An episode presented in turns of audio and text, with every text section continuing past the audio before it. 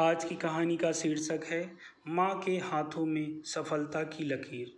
यह कहानी एक गरीब विधवा के बेटे कमल की है, जिसे बहुत बाद में परिवार की अहमियत समझ में आई। कमल पढ़ाई में तेज था, सबको भरोसा था कि कमल का प्लेसमेंट बड़े आराम से हो जाएगा।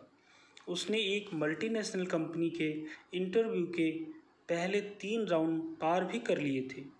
आखिरी राउंड में कंपनी के डायरेक्टर ने पूछा, क्या आपको कभी कोई स्कॉलरशिप मिली है?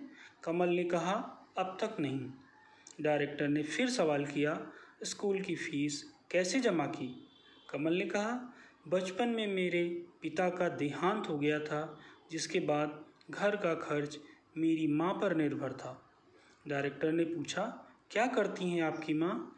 कमल ने बताया, सर, वह लोगों के घरों में कपड़े धोती हैं. डायरेक्टर ने कहा क्या मैं आपके हाथ देख सकता हूँ? कमल ने हाथ दिखा दिए। उसके हाथ एकदम साफ़, मुलायम और बेदाग थे। डायरेक्टर ने पूछा, क्या आपने कभी कपड़े धोने में माँ की मदद की? मैंने कोशिश की, लेकिन माँ चाहती थी कि मैं सिर्फ़ पढ़ाई पर ध्यान दूँ। डायरेक्टर ने कहा, आज एक काम करोगे? घर जाकर अपनी माँ के हाथ अच्छे से साफ़ करना और फिर कल आकर सुबह मुझसे मिलना। कमल खुश था। उसे चैन की पूरी उम्मीद थी। घर लौटकर उसने माँ से कहा, आज मैं आपके हाथ धोना चाहता हूँ। कमल ने देखा कि उसकी माँ के हाथों में झुर्रियाँ पड़ गई थी। कई जगह से कटे हुए थे। कमल की आँखों से आँसू बहने लगे। उसको समझ आ गया था कि उसकी फ़ीस माँ कैसे चुका रही थी।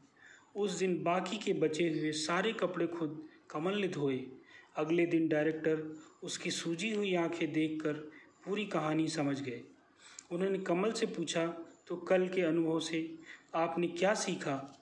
कमल ने कहा, मुझे इस बात का एहसास हुआ कि मैं आज जो भी हूँ, वह अपनी माँ की वजह से हूँ।